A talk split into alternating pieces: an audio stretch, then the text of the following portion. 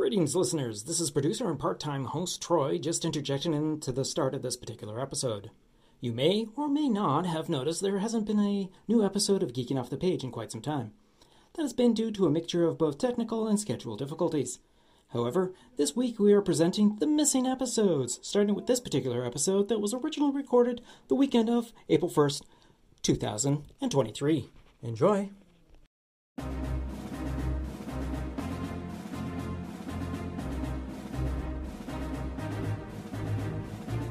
In a world overrun with an infinite amount of multiverses originating from a plethora of sources, a group of longtime friends band together and try to make sense of it all and present it to an audience in an easy to digest podcast. This is Geeking Off the Page. Greetings, geeks. Welcome to another episode of Geeking Off the Page. I'm Mike, and with me is. Hey, I'm Trevor. And the other guys, they're doing strange things with dwarves, apparently. Yeah, I'm I'm not 100% sure, but whatever they do on their own time is their own business, especially with dwarves. Anyways, uh so we have we missed an episode, uh mainly because schedule conflicts and whatnot. So we have a fair amount to catch up on. Um, I think we're gonna start with Boruto because I know you're just dying, Mike. I can see it in your face. You're just dying. So hit me. Yeah, Boruto's dead. And then he's alive again. Yeah. So, anyways, it's really interesting. What happened last week is Boruto and Kawaki had this agreement because Boruto's uh, possessed by this evil alien shinobi spirit, and he's the vessel for that spirit. And the spirit's trying to finish the karma so that he can regenerate. And so Boruto and Kawaki, his stepbrother, essentially, would it be step? No, it wouldn't be stepbrother, adopted Just brother. Adopted brother. Yeah, they have an agreement that if anything goes wrong, Kawaki will kill him. It's like because he's like he doesn't want to hurt Leaf Village. He doesn't want to hurt his father. And for Kawaki, he's basically had a tormented childhood. He's been abused all his life, been basically sold off by his father, been tortured by Ishiki, who kidnapped him and gave him the karma to become a vessel. So he's basically just spare parts. And the Leaf Village is the first place where he actually felt at home. And Naruto's the first person who actually treated him like a human. So he sees him as his father and he says he will do nothing or he will not let anybody do anything to harm the seventh Hokage. It's like I will kill anybody who decides to harm the Hokage. And because Boruto's possessed by this alien shinobi spirit, it's like that means you too. Yeah. And of course, Boruto, it's like, well, I don't want to hurt my dad either. So yeah, if I do anything to hurt my dad, kill me. So in the fight sequence, Momoshiki takes control the bad guy, the new bad code, is like, yeah, no, don't you think you should kill this guy that killed you? Like, hmm, that's not a bad idea. So Boruto goes to kill his father, and Kawaki stops it. So he saves Naruto's life. In, in a very horrifying fashion, I, I must add, that puts his hand up to his chest and fires his power through his body, and it kind of like spider webs out behind him. So it's it's like goes in this, you know, it's, it's like the whole 357 goes in the size your pinky, comes out the size of a frozen pot pie. Yeah, and the fact that you know Boruto says, "Do it, bro," and he does. He just eliminates his torso, and he's dead.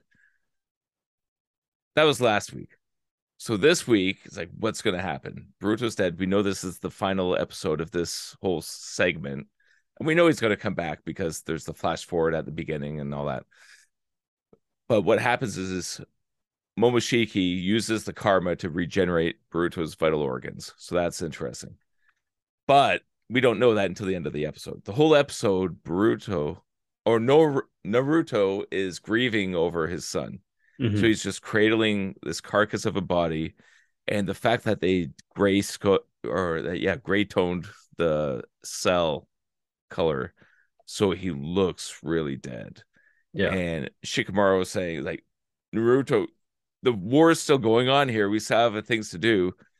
And Naruto's just in shock. Like, am I dreaming? Like, is this really happening?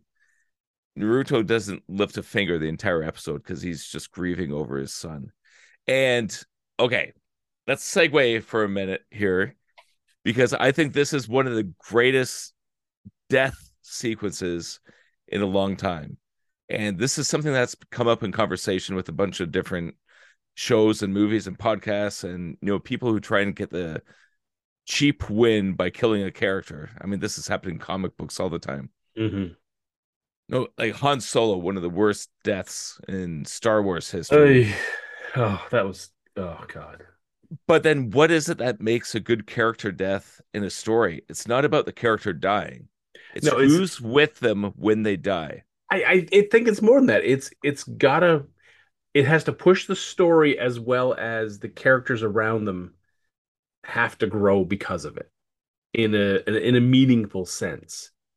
Um, like if a character dies and everyone's like, "Huh, okay," um, that's kind of like a you know Game of Thrones sort of thing. Well, they're dead. And that, well, and that was a very Joss Whedon forward. thing I found. He did that in Serenity when Wash dies. Yeah, Like harpoon through the chest. Well, he's dead. yeah. He's there was no No. like, oh, geez, The wow. preacher dies. Well, he's dead. Yeah, there was. It's it's. I find killing off a character to, to, for the shock value, it cheapens the character. Whatever thing. I mean, you can have a character suddenly die for stupid, inexplicable reasons, and you're like, you're shocked, like, oh my god, that character's dead. But it's it's how it pushes that story forward, and the characters around them, how they they grieve or how they they you know they move forward from that moment not just like oh well i mean to me that's just lazy writing that's that is the epitome of lazy writing the characters go eh and then like well let's just carry on like as if that that person wasn't part of the plan anyway And we've had that in comic books so long where they want to boost sales. Spider Man's dead. Captain America's dead. Yeah, Iron Man's dead. Superman's dead. Superman's dead. Like Batman's dead. They're all dead. Wolverine died Yeah, they'll die. and then they come back you know less than a year later because they're like oh shit we can't have this which can kind of work in the story. Okay, in uh Civil War, when War Machine goes down, I Mhm. thought he was going to die in that moment, and he might as well have died because the emotional impact was so intense and so hardcore. Yeah, it was like you see, you know, Tony lands and he's freaking out.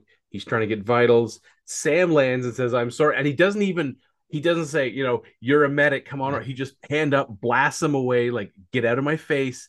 I'm dealing with this. And then you know when they have the cutscene later of, of you know he's he's they're using technology to kind of get by his his his shattered spine sort of thing.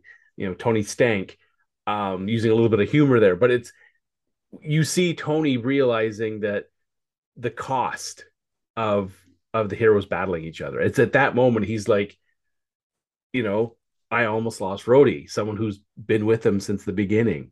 Yeah. And it's done with a good effect there because again, it advances the story.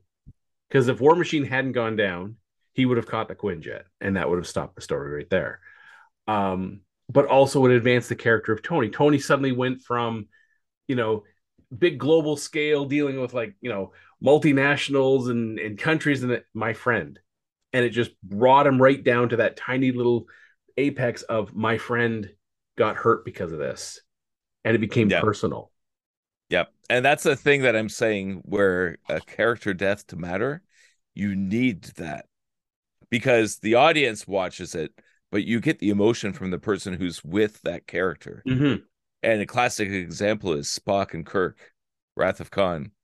You know, the two best friends, you know, Spock sacrifices himself, and that would have been an empty death if Kirk wasn't there. Mm-hmm. If he was just there, did his thing, and died. And then they're like, Yeah. well, the ship's good. Let's go. yeah, let's go. You know, thanks for the push. But no, it's the two friends having to deal with that situation, and you get all the emotion from Kirk Mhm. because you're not getting it from Spock. Yeah. You get all that emotion Which was watching him watch in the the re like the the newest batch of Star Trek films when they did the same thing um, when they were fighting Khan, and it was Kirk in the chamber this time and not Spock. But it's interesting that Spock broke emotionally because this was his friend and he didn't know how to process it. He was like, I like I've lost my mom and the Vulcan training kicked in, but now I've lost my best friend who saved who has saved my life and the life of this ship. And you can see him trying to process it and it not working. The Vulcan techniques just they're not kicking in like they should. You can see him emotionally break. And I thought that was a good way of handling. Like if you did have to flip that situation, how would Spock handle Kirk dying? Like the old version with you know James T with with uh, Nimoy and, and Shatner, when Spock would have been, hmm, your death is quite logical, and then let's go back and off we go. But because fascinating we had, eyebrow, mm. yeah, yeah, fascinating. Um, but it was interesting that they the, the Abrams took it that way and having Spock break emotionally and want revenge, and you're like, okay, he's accepting some of his human side. He's accepting some of that emotion. And we got to go along that ride with him, which made Kirk's death a little bit more impactful for how long as it lasted. Um yeah, it's it's it's been a big um I guess uh grinds my gears sort of thing of of when they needlessly kill off a character and it's like did the story advance at all, or, or did characters develop any differently? And you're like, not really. We just replaced them. Yeah, and sometimes that's fine if it's a certain type of story. Like if you have your Sopranos, if you have your mm-hmm. Game of Thrones, where it's just like everybody's disposable. Like yeah, well, no. I mean that's that's Martin's whole motif is is you never. I mean, no character is important enough not to die. No one gets plot armor in his stories except Jon Snow who died, but he comes back. Yeah, but it I mean that was part of the whole thing. But things is really no one gets a plot armor of oh I'm unkillable. Like you know Robb Stark, I'm going to take over the, the the the Seven Kingdom. Well, you died. You know the Red Wedding. Well, oh, and Martin is does it in a really good way of catching the reader off guard. That you know you read like he dies, and then you flip back a couple of pages. You're like, what the hell? Or you scroll back in the on the video, and you're like, what did I miss? I didn't see any any build up to this. Like I didn't mm. see someone saying, "Hey, we're gonna kill him now." It just you know it's like tripped down the stairs and broke his neck. All his plots and plans go with him. Yeah. And Game of what, Thrones. Did you read the books first or yeah, watch the I, show? I read the books first. Okay, because I started with the show. It was so good, I jumped to the books. So the Red Wedding, I read in the book 1st mm-hmm. and that was one where I was physically scarred. Like I read that chapter twice and I, I was just emotionally shocked. Yeah, you're just you stop and where you stop right where you're reading, and you're like you're trying to process. You're like, what? So you like go back a page. Like let me let me get let me ease right back into that slowly and see if if maybe the words have changed. Maybe the the I, I just read it wrong. That's that's what it is. You get to the point you're like, nope, nope, I read it right. Yep, yep, yep. He just got pierced by crossbows. Um, and and you're like, well, shit. There's like a whole bunch of story hanging off this guy that is yet to, to go and now it's all gone. And you you you get that feeling of loss. Yeah. Um and to me that's good writing. Like that's i remember there's a, a book series long long long ago by uh, raymond feist uh the the rift war saga. It was like the first four books. And i think it was second book i believe. Yeah second book. And there's a character that they had developed that he had developed in the first book as kind of like a companion, like a side companion slash rivalry, uh, like squires sort of thing. And then, you know, the main character gets kidnapped and you go off. And then later you come back and you find out, oh, he's dead. He went out on a uh, to stop a, a raid and took an arrow through the throat. And he's dead. And you're like, uh, no, no, no, no, no, no, no, no, no, no. That he's not dead he's merely in the back room drinking or something. He's not dead. And then they're like, yeah, he's dead. And then they move, and it was like, you're not given a whole lot of context until in later in another book, and you're like, oh, okay, yeah, so he did, okay, he's dead, and and and this is, and because the main character has to process that because he's yeah. like, you know, because suddenly he's brought back into that world where he was from, and all these people, and he's like, well, where's so and so? Oh, um, and everyone's kind of like, oh. Ew who wants to tell him Um, and then they tell him, and Okay, not- so in the context of this book, was it good? Was it done well? I think it was done well enough because I know people who refused. The second they found out that character was dead, they stopped reading the series because that death was so impactful to them that it was it wasn't fair that that character got killed. And you're like, it's not. A, it's death is never fair. And especially that it happens off screen because you were talking about advancing the story and all that. And it it's funny it's it's an off-screen death that does advance the characters because the character was very central to the main character and the the princess they both kind of were fighting over and it's her character that advances like matures as a character that has to realize that you know put away childish things sort of thing you know Okay. and so when he meets up with her again, she's a completely different person. Like she's far more mature and and he's almost like shocked at just how black and white cut and dry she can be with with people in terms of like their lives because she's accepted that role of now she's you know she's in charge and he's almost like like who is this person in front of me what got you this way and then he's like oh okay yeah i see it i see it now so you see a difference in character and then you find out the circumstances leading up to it. So an off-screen death can can have that effect. Yeah. What, what I can't stand is like you know, for example, the death of Superman. They killed him off for for, for comic book sales, and then when they realized that the the four replacements weren't pulling in the numbers, he's back. Yeah. we'll, we'll do it in three issues. He's back. There we go. Yeah. And I yeah, I was always just like, come on. Hmm. Yeah, Yeah, I was never a huge fan of the Death of Superman, even though I have all the comics. I have the I I got the compilation of it because I I collected one or two and then I was like this is this is not going to end well. They're going to bring him back in some stupid way, which they did. Yeah. So yes. Anyway, back to Naruto. The fact that Naruto is grieving over Boruto, like it's his emotion that sells the whole thing. So Kawaki did his job. You know, the two brothers had a plan, Mhm. but it's Naruto's grief. It just, you know, it makes me tear up watching it. Anytime you tear up watching an Well, anime, I think as a father, I I don't want to outlive my kids.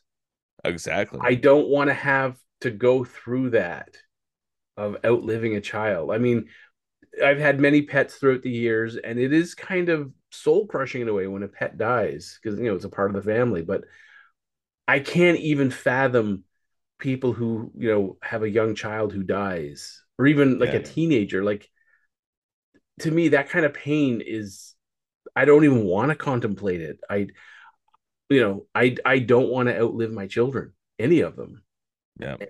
yeah it's it's just so yeah when because i watched that episode and i'm i'm i'm like I'm, you're going through that that that situation that i dread and so we're watching all the emotion on his face and the you know and they especially when they cut to all the flashbacks of of Boruto as a young kid and like hold my hand and all this sort of stuff and you're like oh god oh no Yeah.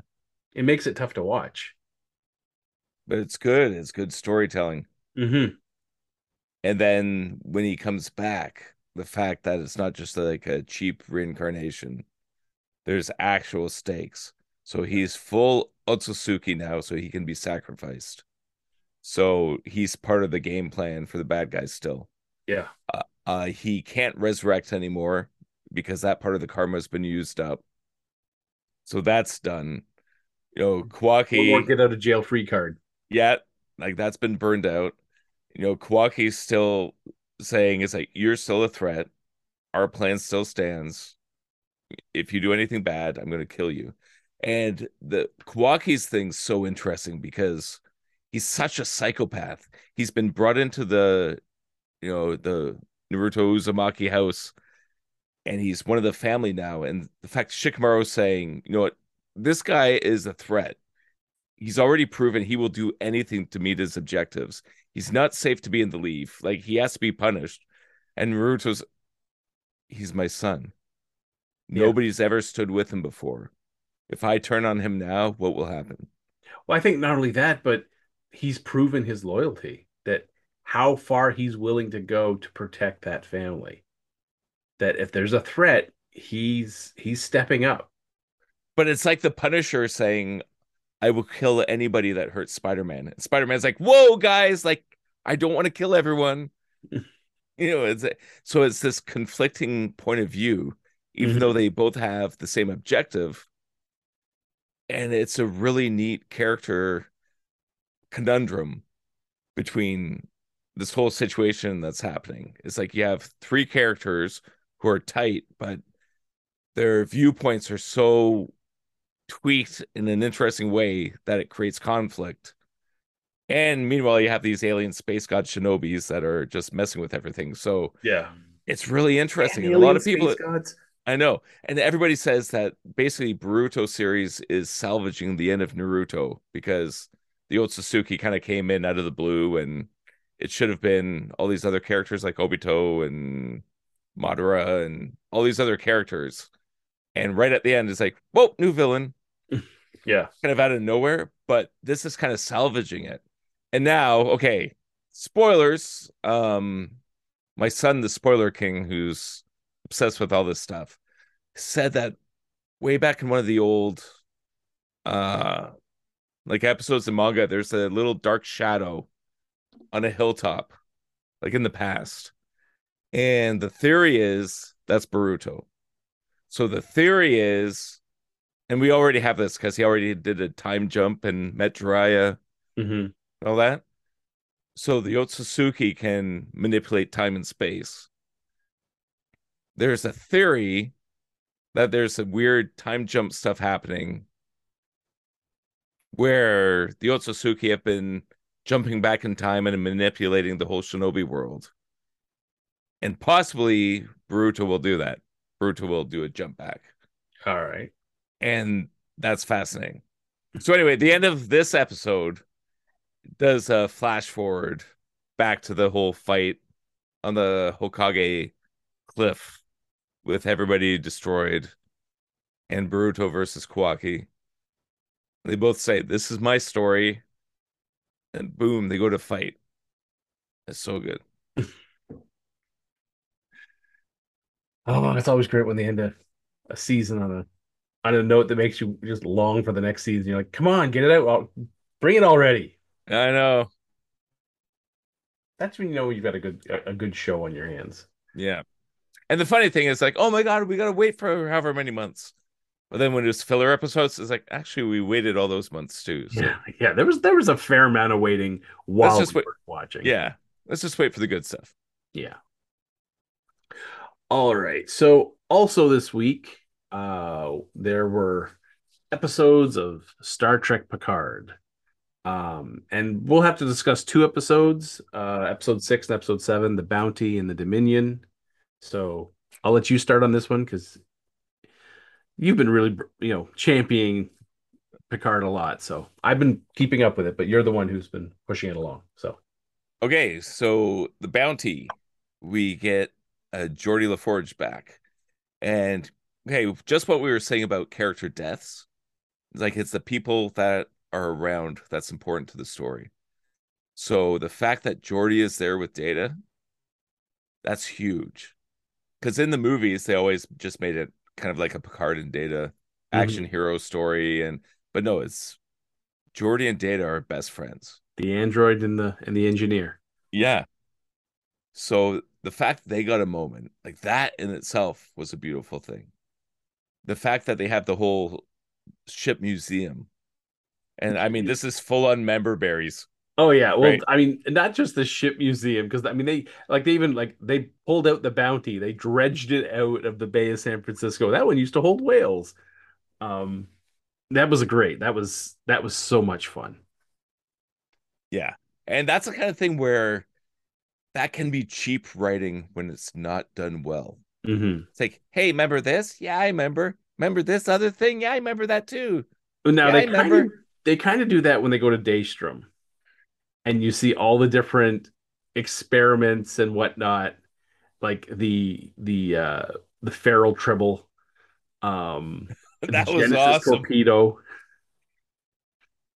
James T. Kirk. the body of James T. Kirk, the body of Jean Luc Picard, Data's like the body of data, but inside is Lore, data, and B4, before whatever we want to call them, um, and uh, a nice little message from from their creator, um, saying, "Well, I tried to put it all together and it didn't work." And the way through was that this episode? No, that was the one before. But with Moriarty and Yeah, that was the bounty. all that. Moriarty.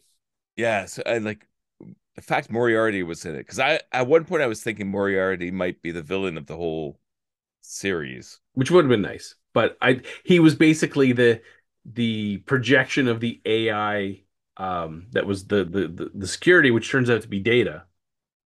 But he was data was using Moriarty as a way to kind of get Riker to realize what the key code was to disable the system, which was just going all the way back to Farpoint Station when Data first when, when Riker first met Data. Yeah, I I think this was the first time they did a proper flashback, Yeah. right? With original series footage. Mm-hmm. And at first I was kind of thrown off by it, but to tell the story and to basically show what happened, I do think it was kind of necessary. It was. I, I think it was because then, I mean, you can't assume that everyone has seen Farpoint Station or remember that. Remember it from that long ago, yeah. Yeah, and the, the the whole whistling thing. The one thing he's fascinated by is the, the ability to whistle. Yeah. So, yeah, it was a it was a nice little thing there, and we finally found out what the Dominion stole from Daystrom, in addition to the portal technology, which was Picard's Picard. body. Yeah. So, yeah, and we found out that Jack is suffering from the same neurological condition that Picard had has. Yeah. Which also, if you go back to was it Star Trek Nemesis, the clone of Picard had the same thing. Mhm. So, and that that line of "So how'd you beat it?" and he's like, "I didn't." He's sitting there in his synthetic body. I Yeah. didn't. Yeah. And the other thing that was great was the LaForge daughters, Yeah, Jack Crusher or Picard, whatever you want to call him. yeah, But that was fun. It- you know, it's like the kids being up to trouble and interacting, and you Mhm. know, he kind of likes the LaForge girl, and you know, they decide, ah, let's steal a cloaking device. yeah. Why not? And the fact that there's an alarm on the cloaking device, so that if someone did come along and steal it, it had its own separate alarm. Yeah, it, I, the fact that you know the Defiant was there, probably not the original because that one got destroyed, but a Defiant class ship was there. So, yeah, the graveyard of ships was so nice. I was just every time like there was the original Romulan ship from the original series was there. It was in the long shot. You had to basically like I had it zoomed way out and I paused and I zoom. I'm like, there it is. That that very distinct saucer with like the very weird wings. Yep, it was there. They must have combed through the archives at uh at Paramount and like, where's this model? We're using it. Damn it. Someone scan this. Yeah. And one thing that as this series goes on is everybody has a motivation. Every character has a reason that they're involved with the story. Mm-hmm. Like starting with Beverly, like she wants to protect her son. You know, Picard, he gets pulled in because of Beverly. You know, Worf, he's just doing his duty. He's on his mission. Yeah, his And- mission just happens to, to kind of connect to what they're doing. Yeah.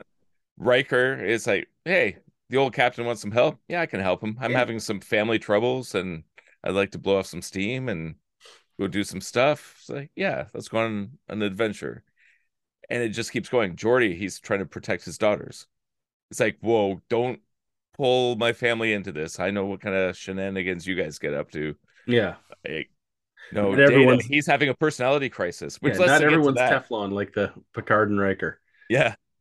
But um the Brent Spiner performance. I, I my family Yeah, were, the, the like, second episode, praising that. Dominion, really brought you. I mean, you actually believe that Spiner was different characters. Like, oh, based on the facial expression, that's Data. Now you can tell that's Lore. Like to me, that's that's great acting. that then you- even jumping to B4, it's like I forgot that was even a character until he jumped into that but it character. wasn't just also the facial expression; it was the posture. Yeah. Like you could tell when he's standing if it's Lore or data in front of you just by doesn't have to say a word, you don't have to look at his face, just by the way he's carrying himself. You're like, oh, that's Lore in charge. That's data. And yeah, it was so yeah, jumping onto Dominion where they're they're hiding in, in a, a bunch of shipwrecks. Um, Geordi's trying to restore Data as the primary personality, and and Lore's like, well, screw you, I'm in here too. Um, and this is also where we find out that Tuvok from Voyager is still around, but he's not. It's, it's changing. Kinda, maybe, yeah. Yeah, they're like they probably tortured him to death to get the information out of him. Um, That was a great moment between Seven.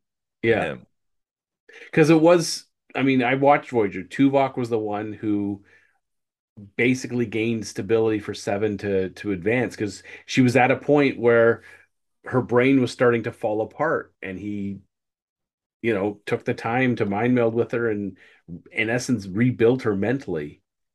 And that kind of connected those two characters on that show. So it's nice to see that, you know, later on they're still talking to one another.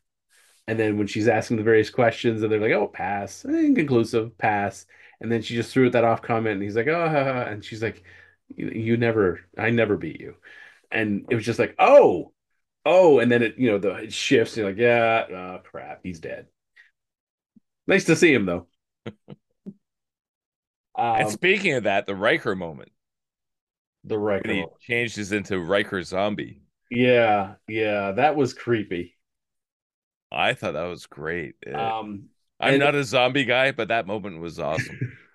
Now, something that I thought was interesting is whatever it is that's affecting Jack Crusher, you know, he's starting to develop like telepathy because he started like reaching out with his thoughts and hearing other people's thoughts. And it's like, all right, what is going on with him? Like, what is, And not only that, the psychic remote control. yeah, When the LaForge girl was trapped in the shield and about to get her ass kicked, he's like, "Fine, I'm taking over your body." it's like, yeah, he- here, I'll take over the controller. yeah, when your older brother takes the control, here, let me, let me get you through this. Yep. There you go. You're good. You're like, but uh, I, do- okay. Okay, so theories. Because I think the whole idea of his conception, where they had their little romantic interlude and then they separated, I think some sort of alien life form was there, was involved with the conception, and he's carrying whatever, you know, mutant X gene, whatever you want to call it. Yeah. I think it's something um Borg related in a way. I still hold out for that Borg because you know Picard and and and and uh, Beverly got together after he'd gone through a whole episode of being Locutus and back. So there might be something more in, inside his head. some Borg, eh? There could be some Borg. I mean, countless species he's been with. Um, I mean, the ones from the one of the movies the that they he gave. They even talked about he threw away his career saving a a, a, a whole group of people. Um, and that chick. So you know, there could be something. There could be some something going on, but it'll be interesting. And the fact that what's her face, um, Vadic says she knows uh what's going on with Jack. So it, there may be some changeling thing going on, you know, as well. So we don't know. And because what it looks like, whatever that you know X factor is, is it can affect multiple species. hmm I think it's affected the changelings, but it seems to be affecting a lot of other people. So oh, I don't know. I'm curious. Again, episode seven, I don't know what's going on, but I'm liking it. I was kind of in, in when uh, Vadic was talking about how that branch of changelings can change so well and the whole thing with like the Starfleet doctors and stuff like that. I thought for sure Beverly was going to like, you deserve your revenge. You go ahead. Like it would have been a great moment to just see how her how far she's broken from Starfleet to have her just say, you know what? After hearing that, you you deserve to have your revenge against Starfleet. Have at it. Go. I'm not going to, you know, stop you in any way, shape, or form. If anything, what can I do to help? Because if anything, that's that broke the, the oath that she held with Starfleet of, you know, do no harm. Doctors do no harm. These people actively tortured changelings. And, you know, it, it's like finding out the company you're working for is, you know, they, they're secretly taking their profits and funding terrorists who may or may not have killed people you know. And then you're like, but wait a second. Um, I thought those profits were supposed to be for like bonuses and and and and their next project and stuff like that. Um, so yeah, I could I could see Beverly being pissed by that, finding out that the Starfleet she knew and loved and held dear to her heart was they had a very dark sector that was doing what they as they pleased. And the other interesting thing with Vadic is the fact that she took the shape of the person who was tormenting her. Yeah. That was cool. That but was- as far as Beverly, like I'm thinking, this is like it all comes down to humanity. It's like, all right, my team's done some pretty crappy things, but I'm still on team people. Like, God, this is, you know, all that crap aside, you know, I'm fighting for humanity. It's my team. This is my family. You know, but it is an inter it it's an interesting conundrum that a doctor has to go through that because she was even thinking of coming up with another weird genocide weapon. yeah. And genocide it was virus. and she was for her it was a big sticking point. She was like, I don't I don't want to be part of that. I don't want to have to take that route and then find out, oh yeah, by the way, your colleagues tortured changeling changelings that were captured during the Dominion War. And you're like, oh, I thought we were just ex- you know finding out what would be that that kill switch sort of thing. Not we were actively making spies out of them um, by torturing them, by heating up the tubes, freezing the tubes, adding Jello, you know, all the stuff they did. Let's see if Jello affects their their density. There's always room for Jello. Oh, Bill Cosby. Yeah. That's the pudding pops. Um that's taking a pudding pop and stirring it in. Um yeah, so it was this was a very interesting episode. I know there's two, three left. I think it goes to 10. So three. All right, so this was set, so there's three left. So it's be interesting to see where this goes. Um, because they've they've been saying that the their big um celebration day is like 36 hours away. They're like a day and a half away from this all kicking off. All of Starfleet is going to be in orbit around Earth, which makes me think they're going to try to blow up Earth and take out Starfleet and its entire armada all at once. Which seems a little grandiose, but we'll see how it goes. Yeah, and all the spoiler reviews that I've been trying to avoid keep saying that this whole thing is set up like a movie plot as far as pacing. Mm-hmm. And people have been saying that this last episode, seven, is the weakest episode, which I loved. So if this is the weakest one, Oh boy. I'm really happy going to the I'm, next. I'm gonna have to install a seatbelt on my chair. um, And what they say is so the last three episodes are essentially the big climatic battle. You know, you have the all the setup, the intro, then you have the middle bit, which we've just gone through, mhm. and then when it finishes uh, off, it's like this gigantic, epic, yeah, you know, climax. yeah, and and the whole thing. thing with Riker realizing that on board the Shrike is is the Oh yeah, and that's one where I almost thought she'd just be a cameo. I thought, oh, maybe she didn't want to be in it, you know, she's because there. she's just on a video screen. now my question is: Is it actually Deanna, or is it a changeling posing as Deanna? So we'll have to wait and see. Yeah. Knowing Riker, he just make love to her and then Either way, figure it out that way. Yeah, that's that's the way he's, he's, he's- either way, that's his plan. either way, he'll be like, "We get some horn music and dim the lights." Yeah, let's get some jazz going. There we go.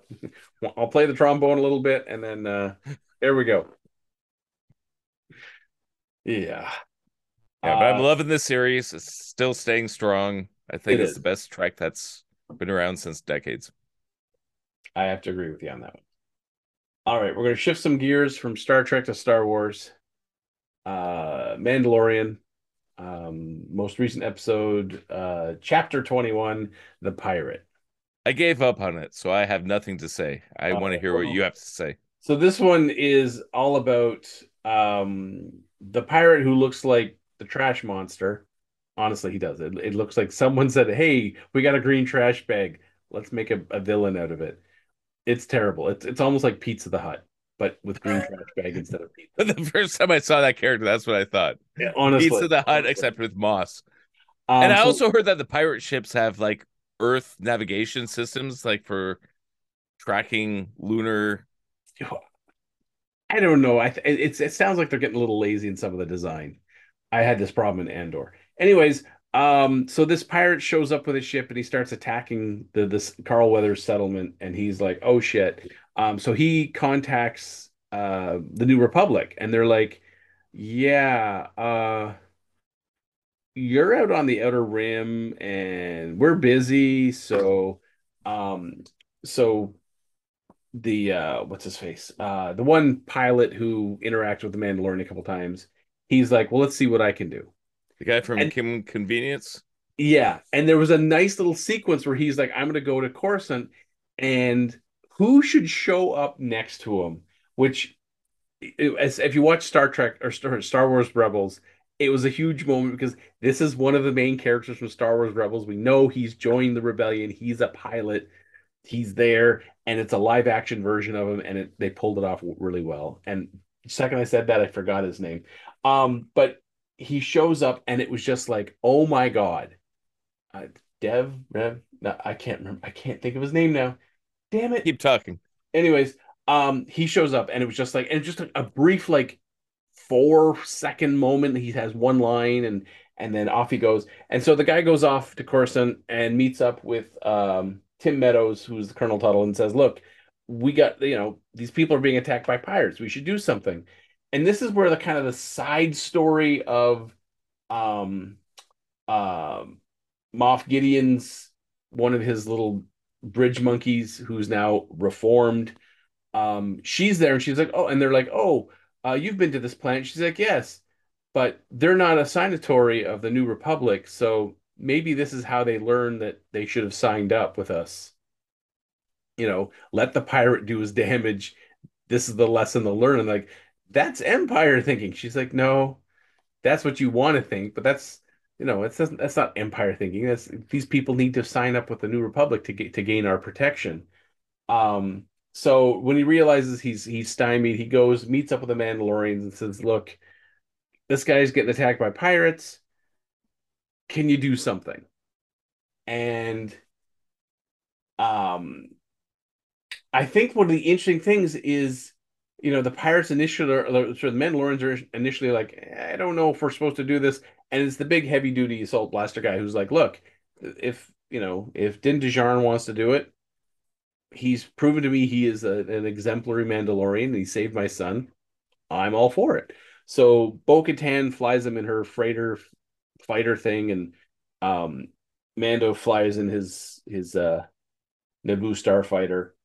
Um, they proceed to do like a a huge Mandalorian drop, like a salt drop, and this is where we finally see Mandalorians as a unit. How effective are they? Um, the answer is very fucking effective um they go street by street and yeah leapfrogging using using their technology the jetpacks the the various armor armaments on themselves and start cleaning pirates left and right bo-katan and and mando take down the pirate ship of you know i'm just going to call him garbage the hut because it's, it just looks like a garbage bag it's just such a He terrible does. such a That's terrible fucking design. Whoever said this is the design, and whoever said yes, let's use that design, both of those people need a sh- really strong punch to the face and say try harder, because that I was, could see that character in a fantasy movie. If it's some sort of weird Lord of the Rings thing, it's like mm, it's I, weak. I can see but, it as as a uh, Muppet that you know Kermit and gang show up as is like, are you Oscar the Grouch? And he's like, oh, like someone trying to impersonate Oscar the Grouch. Sir. That's Yeah. what he looks like. Pirates of the Caribbean Seven, you know, where there's Oscar there's the Grouch. phoning it in. Yeah, Yeah, it was it was just it's such a terrible fucking design. So anyway, they the shoot his- character Zeb, yes, that that's it. Zeb Orrelios. Yes. Um, so anyways, Okay, so so they shoot down the uh the, the the main pirate ship. He goes crashing into them. The Mandalorians are accepted by the Nevarrans who are like, you can take this chunk of land that we offer the Mandalorian. Uh, it's all yours. You this is now your planet. Now, on a side note, the armorer meets with Bo-Katan and says that she didn't want to acknowledge the Mythosaur's appearance because it starts a new age for the Mandalorians. And as such, She's like, take off your helmet. And she's like, what? She's like, take off your helmet. So Bo takes off her helmet. She's like, you now walk in two worlds. You can walk in our world and you can walk in your world because you are the future of Mandalore. You've seen a mythosaur, a live mythosaur.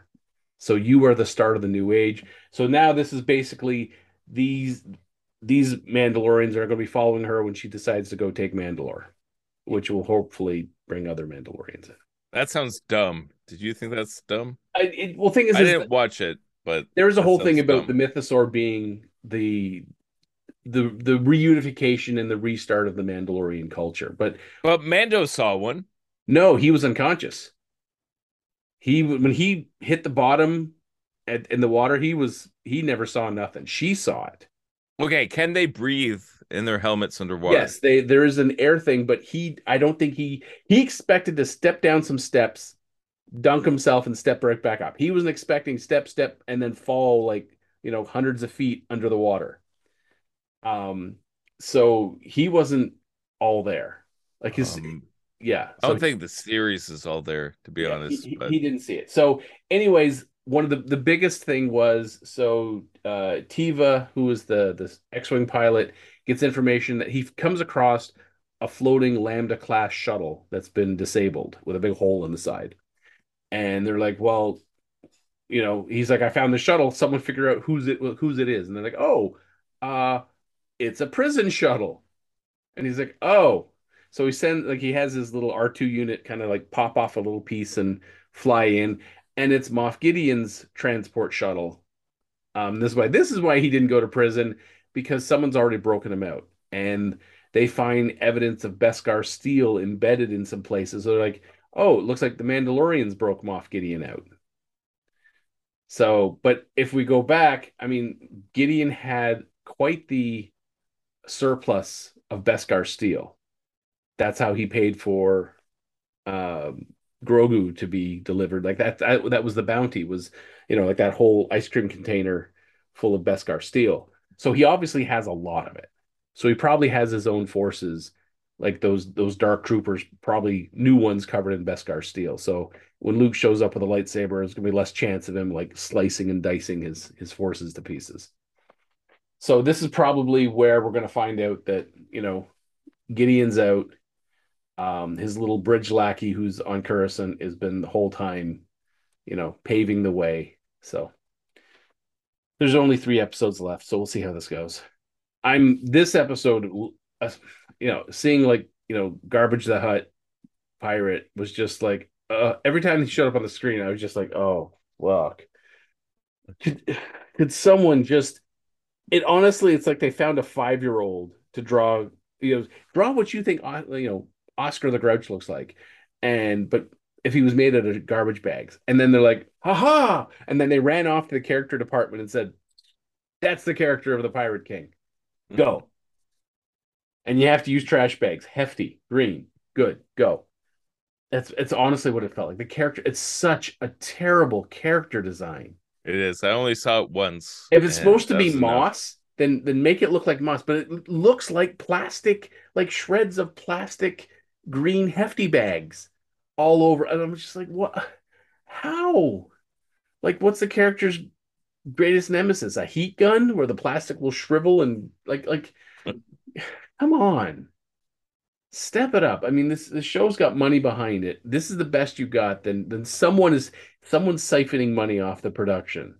Find out who just put in a new pool and bought himself a Tesla and maybe a Maserati. That's your smoking gun. Because that was just fucking horrible. And that's a segue talking about cost cutting with all the stuff that's happening with Disney right now. They're just they're cleaning. They're cleaning house. They're just firing people left and right. And geez, I called this years ago because I'm the canary in the coal mine. I am the target audience. I'm the person with five kids who drops two to three hundred dollars every time to go see a movie. Mhm. I'm the comic book fan who's been following all this stuff. I'm the one who's training my children, the next generation, how to love this stuff, like the legacy of everything. Like as soon as I get kind of pissed off and not liking it and not supporting it, that's a massive chunk. Like, you know, all the normies who spend 20 bucks to watch a movie, fine, but you're talking to someone who is a hardcore fan who's educating the next generation and it's a major financial loads of cash. investment to, to Exactly. go to, the, the movies. Right. Like you got a plan for this shit. exactly. It's like you ha- we have one or two events and it's those movies in the past. Well, I think a lot now of it's is, not.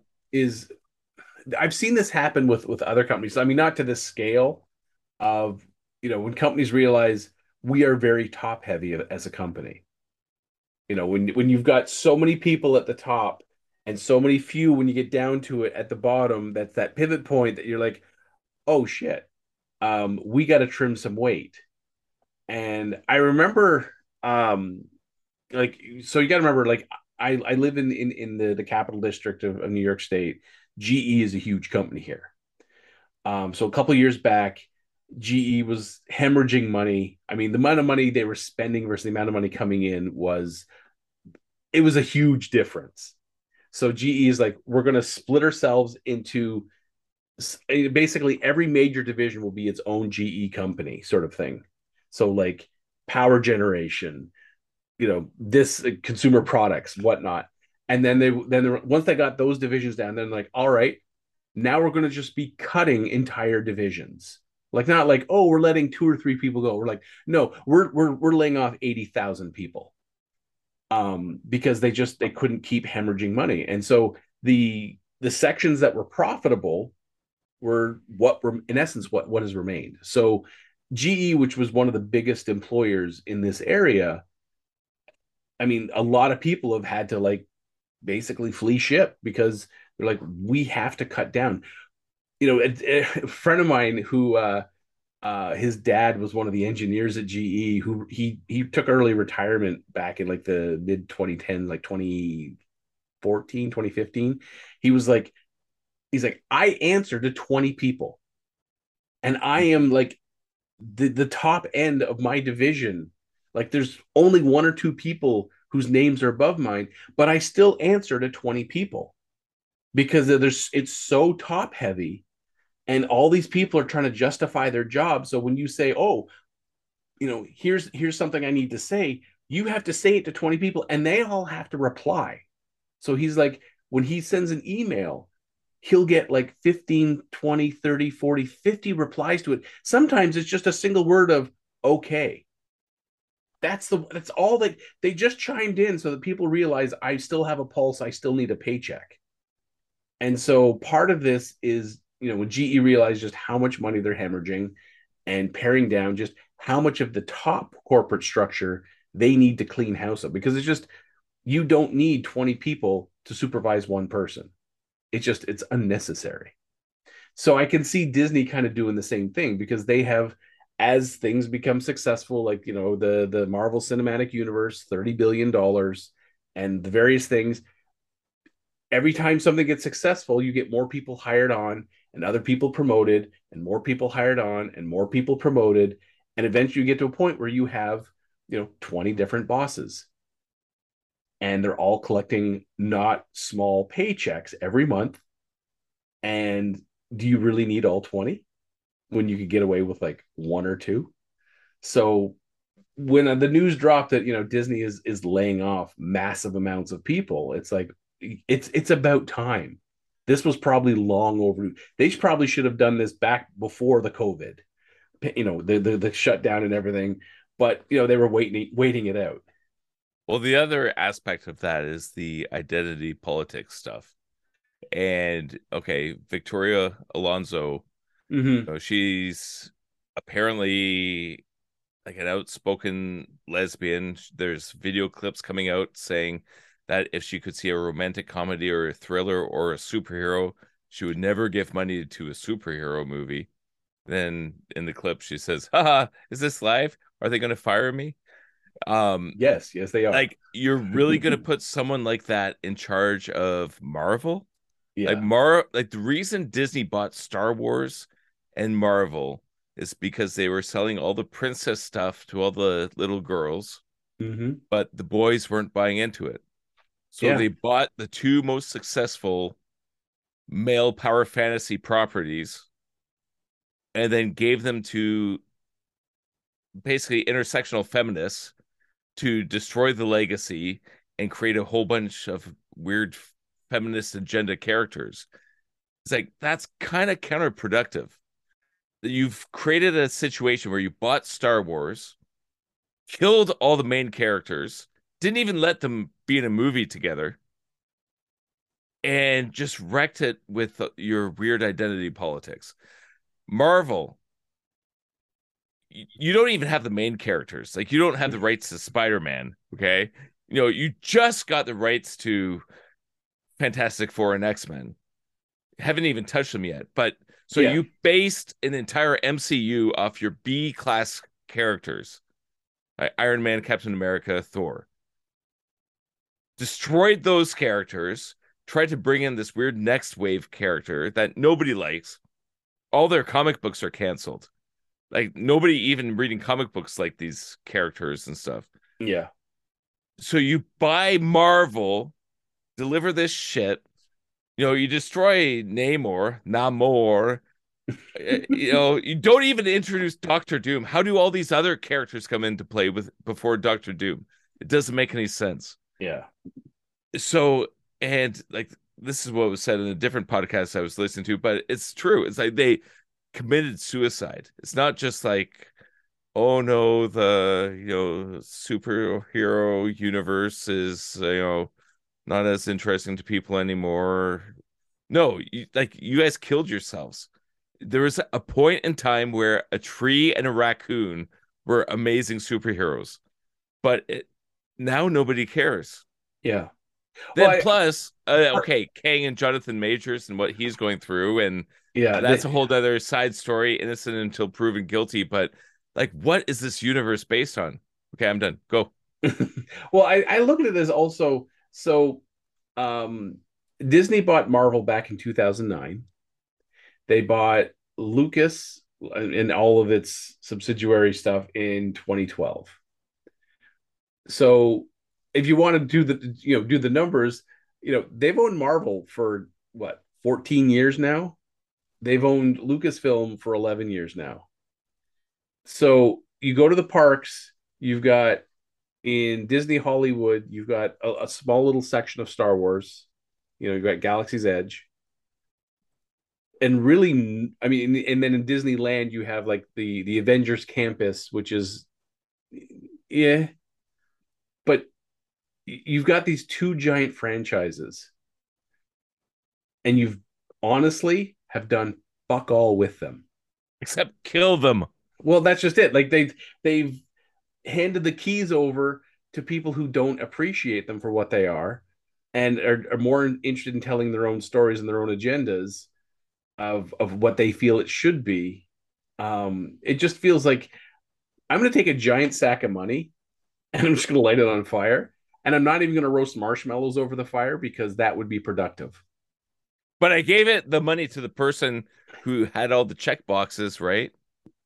Yeah, like it's just like they had all the checks. Well, I mean, I, I don't know if I can say it. Like Kathleen Kennedy is, I'm not a fan of Kathleen Kennedy at all. Um, and, and that's another weird one. I think there's conspiracy stuff involved in that. Like I don't know. Like I think she has some dirt on the industry or something. I don't know. Get this dirt is just hypothetical theory, right. but I yeah, the way she's held on to that. But again, her wearing the whole the force is female. It's like no, the force is the force. It yeah. connects all life. Like it's come on, stop the nonsense. Yeah. So and you I... bought Star Wars to appeal to males to buy toys, and you're yeah. gonna do that? Like, come on. Yeah, makes so me angry. me too. Um, that's why I was like, I honestly, I don't. I've reached the point of saturation now that, like, you know, we've got what movies coming up next for Marvel. Don't care. Uh, don't know. Don't care. I know. Uh, Captain America four is coming out at some point. I know Captain Marvel is coming out. Two Marvels, whatever. Don't yeah. care. And then DC has uh Well, they just so uh Shazam's out. Um Blue Beetle at some point. Oh, Flash if it ever does see the light of day. Um, they keep cutting, and that's one. Okay, talking of Flash, you just know that Michael Keaton's back because nobody cares about two flashes. Yeah. Well, the other thing that gets me is so online there is all these.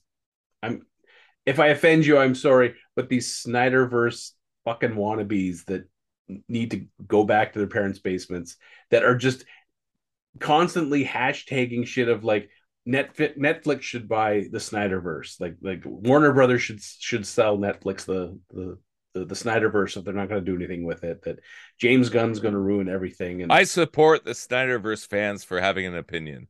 I I'm just saying that for the record. I look at it as it's done. It's not coming back. And they're like, someone had just recently posted that, um, you know, it, it was the fans that got allowed Snyder to release a four hour version of Justice League, and it was the biggest cinematic event for Warner Brothers in in 2021 or 22 or whenever. I'm Which like, it probably was. it probably I was I don't know. It probably was, even though that year nothing happened. exactly. I mean, a bird fart could be considered a large cinematic event. But the Um, fact that it beat the bird fart, like, hey, yeah, you're not it, you're not raising the bar that high to say, "Ooh, look, we we exceeded the bar." The bar was on the ground to begin with. It's not that hard to step over it at this Yeah. point. But I'm just I'm I'm tired of these people like, "Ooh, if we get enough people to push behind it, we'll g- get our." Way. It's like Cavill's moved on, Affleck's moved on, Gadot's moved on, Snyder himself has moved on. It's not like James Gunn has already said no. yeah, so I I don't a I don't see Warner Brothers going, "Hey, you know what we should do? We should sell the rights to some characters off to another company so they can impossibly make money off it when we're hemorrhaging money so bad that we're shuttling, you know, we're, we're scuttling 100 million dollar productions to gain a 10 million dollar tax credit." Um I don't Okay, see- I have an idea. Hold on, I have an idea. And Warner Brothers, hear me out. And if it works, you know, give us a little bit of a cutback. You could do an Elseworlds Snyderverse, make that fan base happy, and ka-ching, Yeah, get all the monies. That's just it. So so the 4-hour Snyderverse cut has been released to DVD. Fuck all for sales. Where are all Oh. these Snyder fans who were supposed to lap this sh- stuff up and run to the store and buy the, the the Blu-ray version of the 4-hour version of Justice League? It's it's not. It's I I was was at Target. It's it's already in the bargain bin Oh. no one's buying it. So I think in in in Warner Brothers case, they don't even want to fund a Snyderverse film because it's not going to make money. You know, it's it's like they re- they released it on HBO knowing it was it was being done as a, at a loss just to shut people up. Eh, they're not going to keep throwing money at it when they just you know eight ninety million dollars on on Batgirl or Batwoman or whatever it was. So yeah, I don't see this this happening anytime soon. It's just it's almost like that little annoying voice or that little mosquito that keeps buzzing around your ear. And when you finally crush it, you get that sense of satisfaction. Yeah, that's what I want to happen to all the Snyderverse fans. Snyderverse. Yeah. I mean, I look at it as Snyder is not a good director. I mean, he could be a good director, but he's not a good storyteller. Not in any way, shape, or form. Unless the material has been written out for him by someone who can tell a good story. You know, it's just he's he's not that good. I haven't watched enough of his stuff to have a like a real opinion, but I mean, I know the, he can do dark stuff really the well. ones that are he successful. cannot do Superman. so I can say that. 300 written by Frank Miller. Watchmen written by Alan Moore. Dawn of the Day of the Dead or Dawn of the Dead or whichever one of the dead it was. Romero. One of the dead. yeah, one of the dead. Romero. When he gets to write his own stuff like Army of the Dead, absolute horseshit.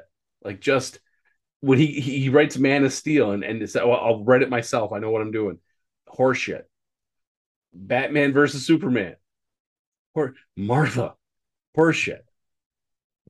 Justice League was four hours. His Justice League was four hours. Oh my god. I still didn't watch it. Did you watch it? I did, and I the whole time I'm like, all right, this scene should have ended, and it keeps playing out for another minute and a half, and you're like, Okay. Oh my god. Did you watch both of them? Because I didn't Yes. watch either of them. I've seen both. Which is better?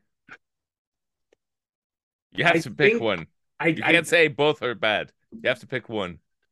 I I don't I mean I like the direction that he had gone in in his 4-hour version like like I like the design of Steppenwolf better than Whedon's Okay. version but Whedon's version was watchable like Snyder's was not watchable it was eh, if I'm going to spend 4 hours of my time doing something I will pick lint out of my belly button for 4 hours and watch his film like because I, I know I'm getting something out of it at the end.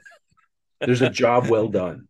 I'm getting lint. Yes, it's so a, much more precious. It's that satisfaction of a job well done. That's what it is. This is. is so much more precious than that experience. Exactly, exactly. Like that's that's how bad of a of a I, I just I can't stand his films. Oh, now we're gonna stay in the uh uh Disney vein a bit because so at the Oscars uh that happened well we missed an, a, a podcast. Um Harrison Ford um met up with the actor who is short round who won an Academy Award for for everything everywhere all at once. Um I just forgot his name. Um uh, it's right on the tip of my mind. Right on the tip of my mind. Come on, what's his name? What's his name? Come on. K. Uh, Ke Huy Quan, um, who was short round in uh, Indiana Jones and the Temple of Doom. And so we had said if we were to do a movie, if you know Indiana Jones and the the Dial of Destiny, is that what it's being called? Indiana. Jones and Kathleen Kennedy in her last crusade. Um, if we got to write a movie for short round, what would it be? So I'm going to first throw, you know, pass this ball to you. If you had to write a short round movie, because now that he's back in acting and won an Oscar, he's got some clout. Harrison Ford always had clout. Uh, what would the movie be about? Go. If I was going to direct it. Mhm. Okay, so the story happens at like 39 years after the Temple of Doom. Okay. So, you know, Richard Nixon, President of the United States. And this is a thing where like I would not make him the new Indiana Jones. So I would probably title the movie something like how the original was Raiders of the Lost Ark. No, name it after something without the Indiana Jones. Like it's not like passing the mantle, it's not doing anything. This is just an adventure story. I was thinking first of all, I thought it would be fun to do some weird crazy alien stuff, but the crystal skull already ruined that. But um one thing from the Dial of Destiny is that apparently with the script synopsis is that Indiana Jones is kind of concerned that a bunch of Nazis have come over with Project Paperclip to become part of NASA. I like that because I was trying to think what would the villains be. So you try and pull in any sort of sort of whatever terrorist groups that would be happening during that year, like around 1969.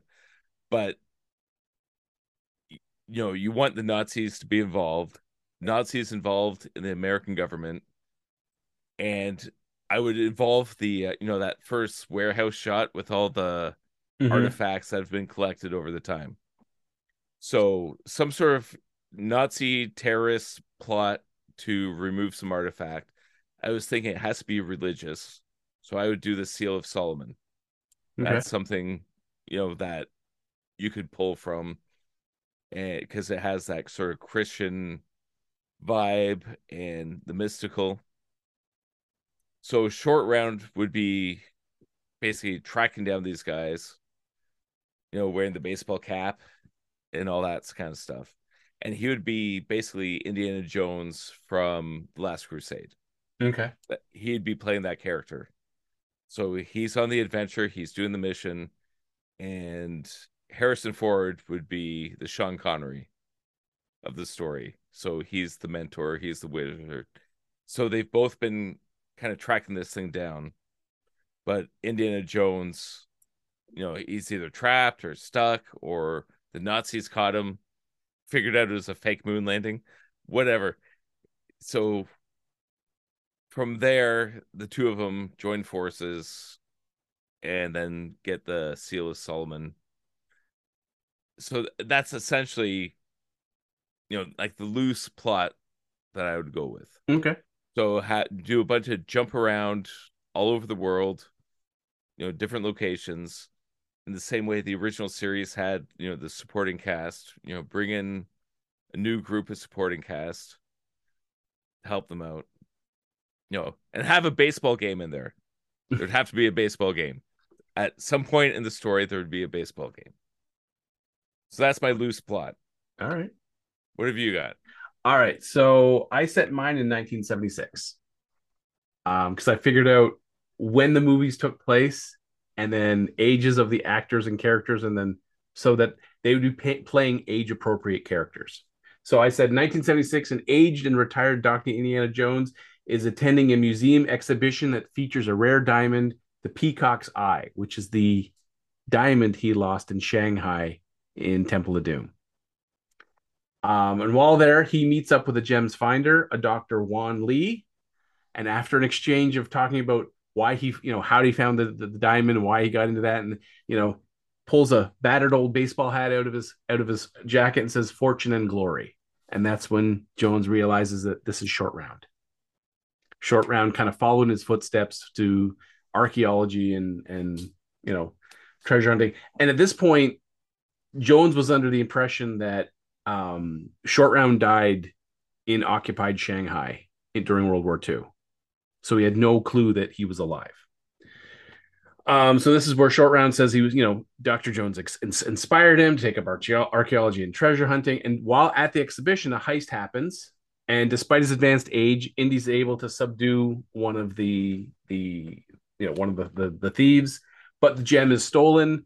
And Short Round says he knows who did it, but and he really wants Indy to join him. But Indy at this point's like, you know, I'm glad my legacy's being continued, but I can't do this until he learns that the person in charge of this whole thing um, is an old Nazi adversary, uh, Colonel Ernst Poe. You know, the the Major Toht, the guy who burned his hand. It's his older brother, um, and that a bunch of Nazis had fled to Argentina and oh, that's good. I like the Argentina thing. Yeah. So this is why they get to bounce to the different areas. And what they've been doing is they I'm adding Argentina to mine, just saying. Yeah. Oh, okay. and by the way, the the the name of the movie is Raiders of the Lost Ark, Fortune and Glory.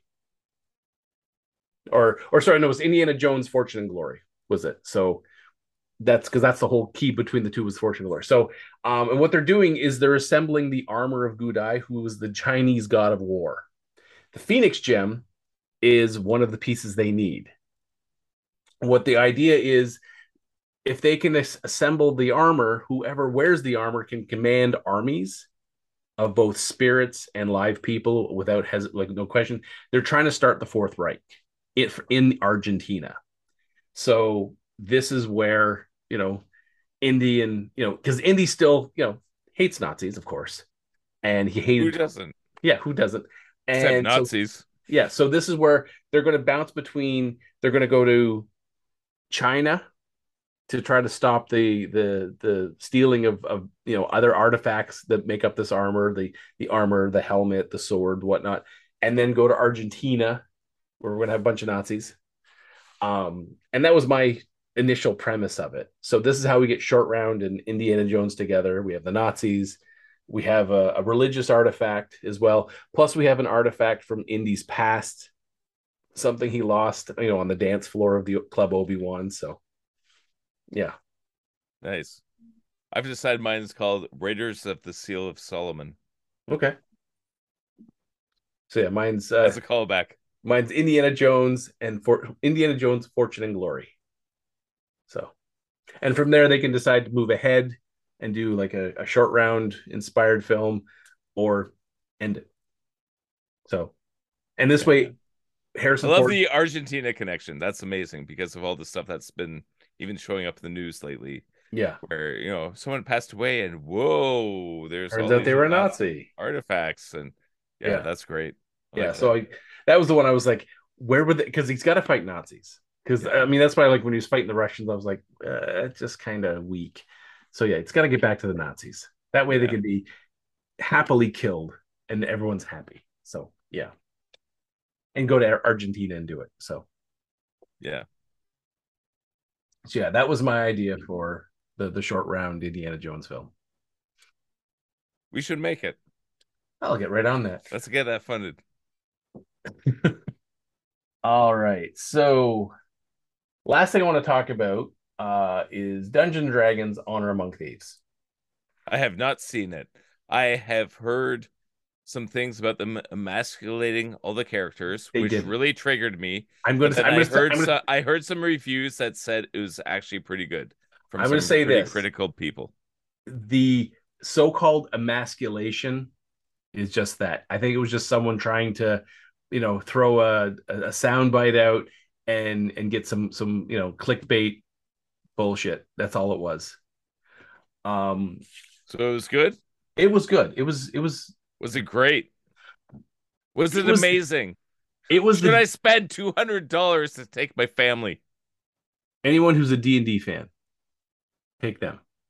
Cuz this is this is the D&D movie that we should have gotten long ago. Um so this one takes place in the Forgotten Realms. Um and they are very faithful with the material in terms of um so the main characters are you got Chris Pine plays a bard. He was a former member of the Harpers.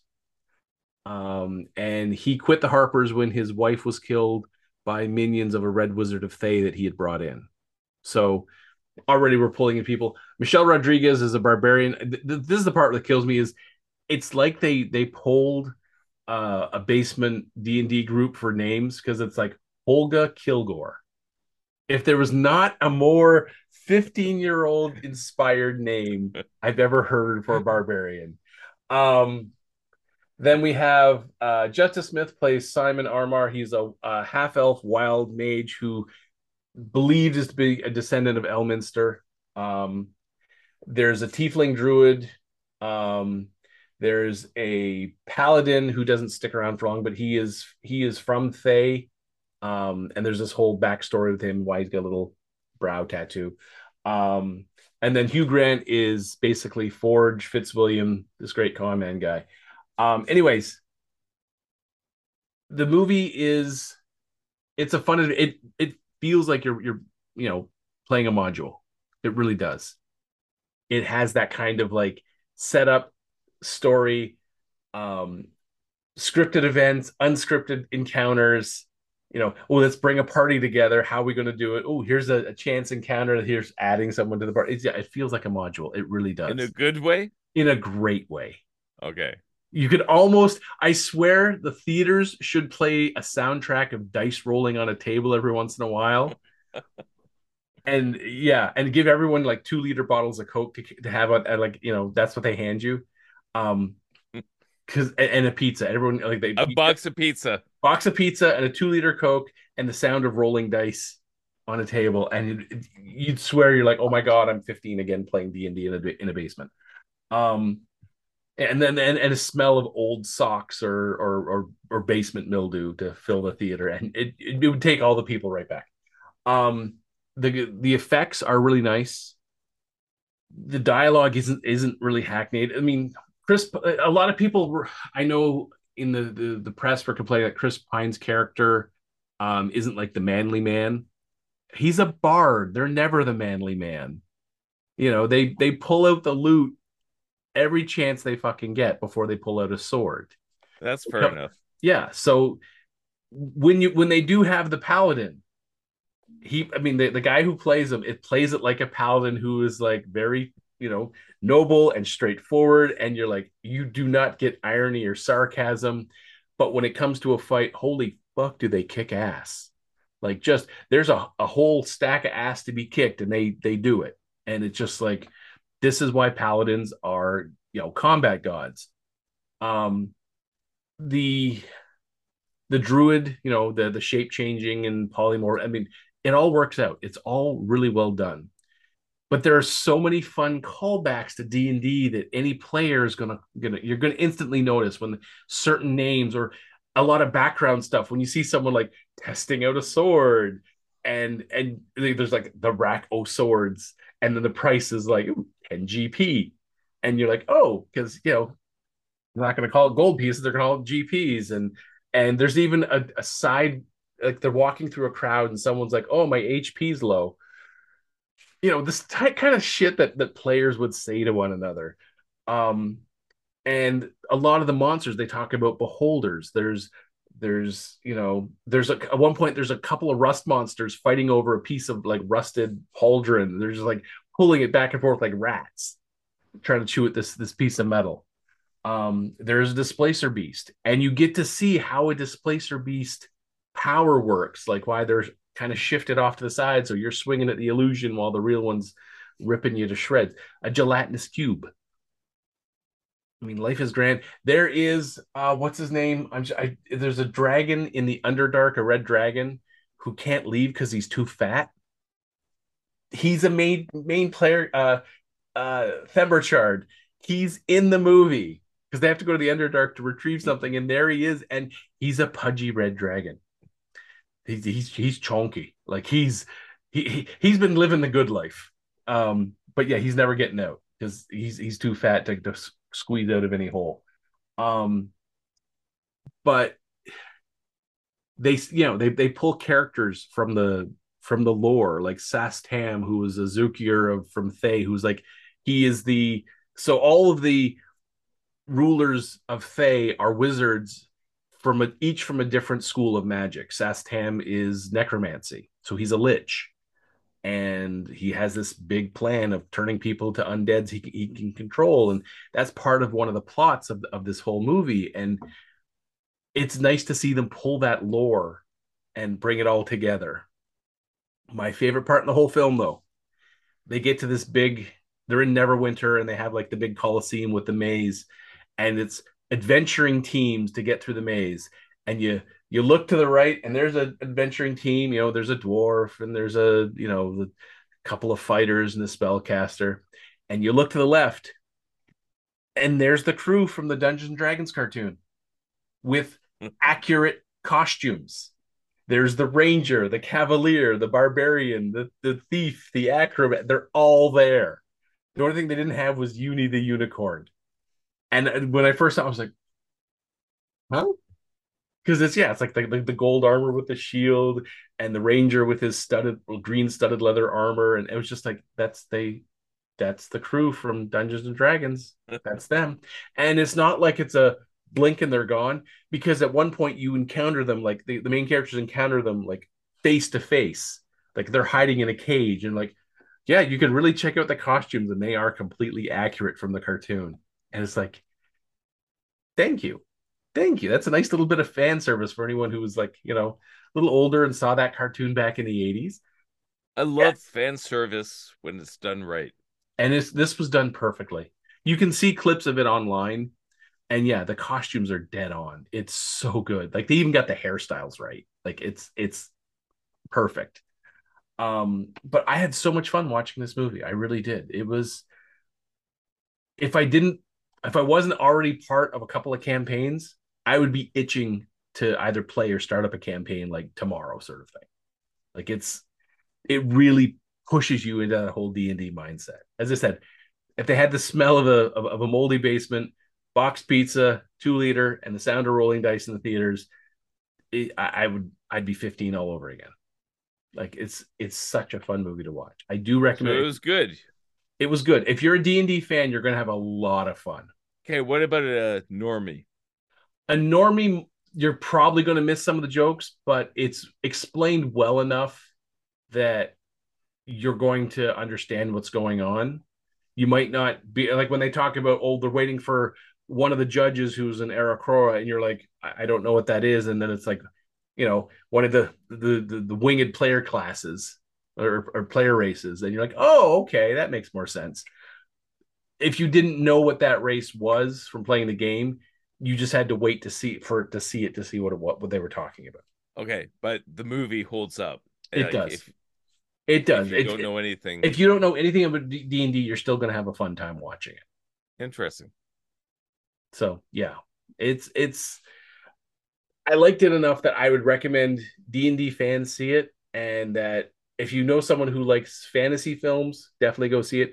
If someone's kind of on the fence, like don't know D and D, and they don't, they're kind of like eh, about you know fantasy films, wait for for it to come to streaming, but you're still gonna have a great time. So yeah, that's my recommendation. I'm interested now. it was because I, I went in with after reading some of those articles about oh they emasculated the characters on purpose and then and then you get in there and you're like no they didn't they they really didn't Okay, that's good. they're they're true to their classes so like the bard is not going to be standing up and like beating people up or Right. swinging a sword he's going to be playing a lute he's going to be using his gift of gab to diffuse the situation Yeah, and that's in character. that's a hundred percent in character. The That's the, good. the the the the sorcerer is kind of like a glass cannon physically. He's not going to put up his books, dukes and fight anybody. He's going to rely on the spells, even though he's not so good at them. The the two who are the most combat, well, the two in the party who are combat oriented are the female barbarian, uh, Michelle Rodriguez's character, and the Tiefling druid when she shape shifts into an owl bear. And when you see the owl bear, honestly, as as a kid playing D and D, someone said owl bear, and you saw like the really terrible drawing in like second edition of what an owl bear looks like, or from first edition. This is what an owl bear is supposed to look like. This now, if I'm setting, if I'm DMing and setting players against an owl bear, this is a, a, a credible threat. Um, it's not the the owl bear from from D and D second edition. Um, because yeah, that one was just oh. Um, yeah. Uh, here I'll even pull it up if I can. I'll share the screen for those of you who uh okay, share screen. Here we go. Uh there we go.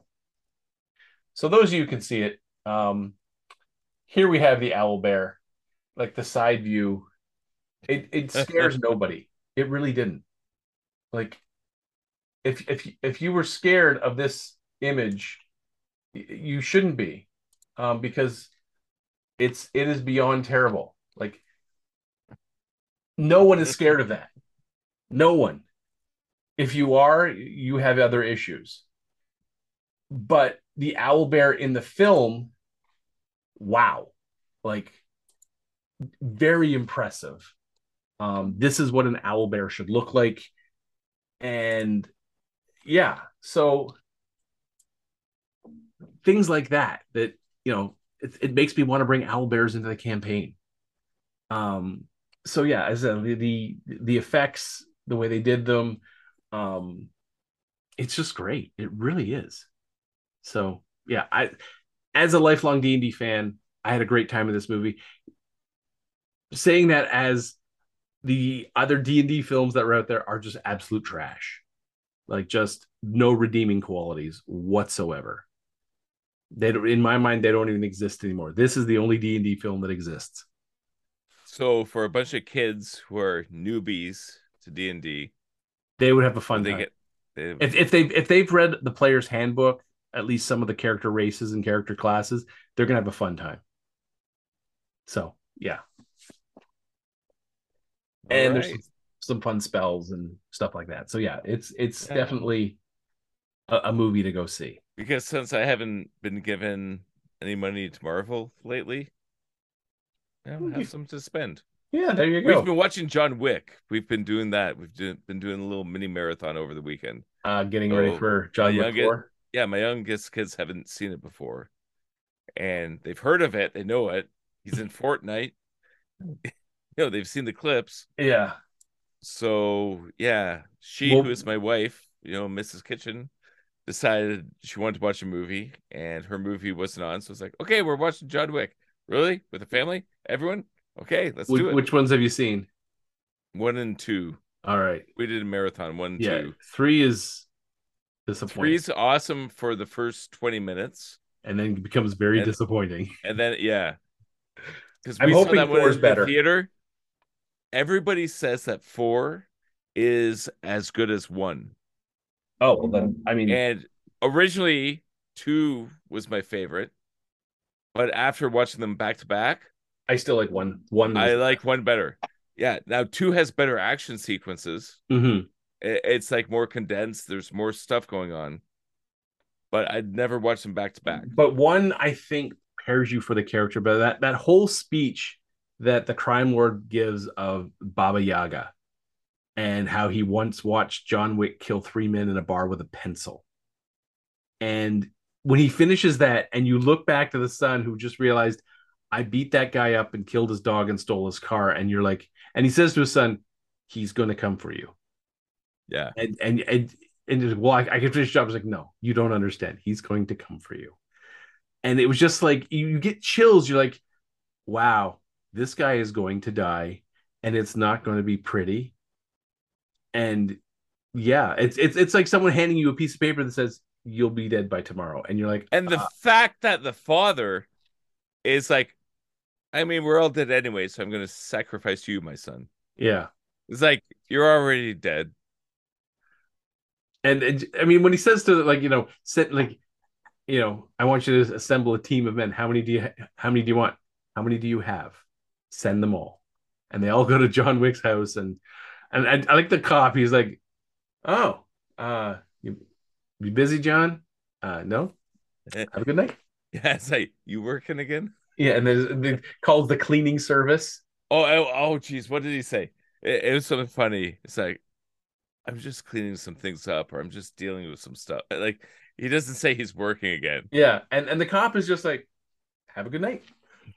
And you can see bodies behind him. Yeah, like, all right, have a good night. Yep, you're all good. yeah. And uh yeah, it was I mean, first John Wick, I, I just saw it again recently. Um, and then I saw two because it was on TV. I three was playing, but I was like, I'm not watching it because I can't because it's terrible. Man, for three, it was like a roller coaster ride. We went into the theater, just me and my wife. We sat down. The movie started. It's like woo! It was such good action.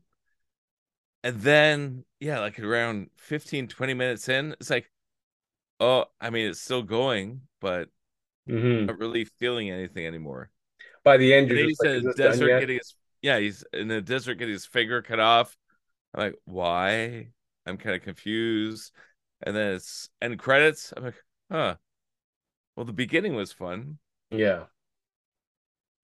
But the reviews of people that I've heard so far say this is like tied with the best or Okay. second best. So I want to see it. Yeah, I'll I'll at some point I know I will see it. I have heard a lot of great reviews for uh Skarsgård there, who's the the marquee. They're saying it's almost like a a unmakeup Joker in terms of the, some of the smiles that he gives and the some of the plans sort of thing. That's Um, fun. so yeah, it's kind of like a, a, very polite, no makeup Joker, which a lot of people are like he should be the next Joker. Well, nice. He's already been Pennywise, so I don't know. Um, yeah, so I've I've been hearing great things about it, but I had to choose between that and D and D, and I was like, I'll I'll go see D and D first. Um, and uh, yeah, but I definitely want to see John Wick four. But I did hear this was for a while. This will be the last one, um, because Keanu Reeves has said he's stepping away from the character for a bit. So I don't know. That's all I know. I don't know why could be you know just it's a lot of physical training to to be John Wick so yeah ah and Donnie Yen's in it so that's got to be good so do we have anything else anything coming up other than hopefully John Wick so hopefully by the next time I see you you're gonna have either seen John Wick or seen Dungeons and Dragons Hopefully. what are you gonna do with yourself on Sundays now you no longer have uh, Boruto to watch I don't know. It's kind of weird. Yeah. Yeah, it's just um You're gonna be at loose ends. You're gonna be like, what do I do with myself? What do I do with myself? Because there was always a conflict with Boruto and Sunday morning hockey, and both of them are early. So it's like, okay, well, we got to wake up early enough to watch the show and then do the hockey. And now it's like nothing. It's like I guess sleep in. I feel unfulfilled. Yeah. So, yeah, I know that uh Troy will probably talk about Quantum Leap. I haven't been following it. I didn't care enough to. I know it restarted its second half of its first season, but I was like, I I don't, I can't bring myself to care. I really can't. I didn't watch one of them. So Troy, if there's a reason to watch it, let us know. That'd be good. If not, I'm not going to. So I think we're going to end it here. Uh, I'm going to say thanks for listening, or if you're doing it on YouTube, thanks for watching. And uh, yeah, And if none of those, thanks for the moral support. good job. So I guess we'll give a collective goodbye. Let's do that. Nine, three, two, one. Collective Collective goodbye. See, Good night. we don't need you, Gavin. Yeah. This has been Geeking Off the Page, a Planet Geek production. Please be sure to subscribe, share, rate, and review. You can find us at our social medias through Facebook, YouTube, and TikTok. Search for Planet Geek Productions. On Instagram and Twitter, Planet Geek Pod. Or you can send us an email at planetgeekpod at gmail.com. So until next bad time, same spider channel, may the force be with you, and thanks for tuning in.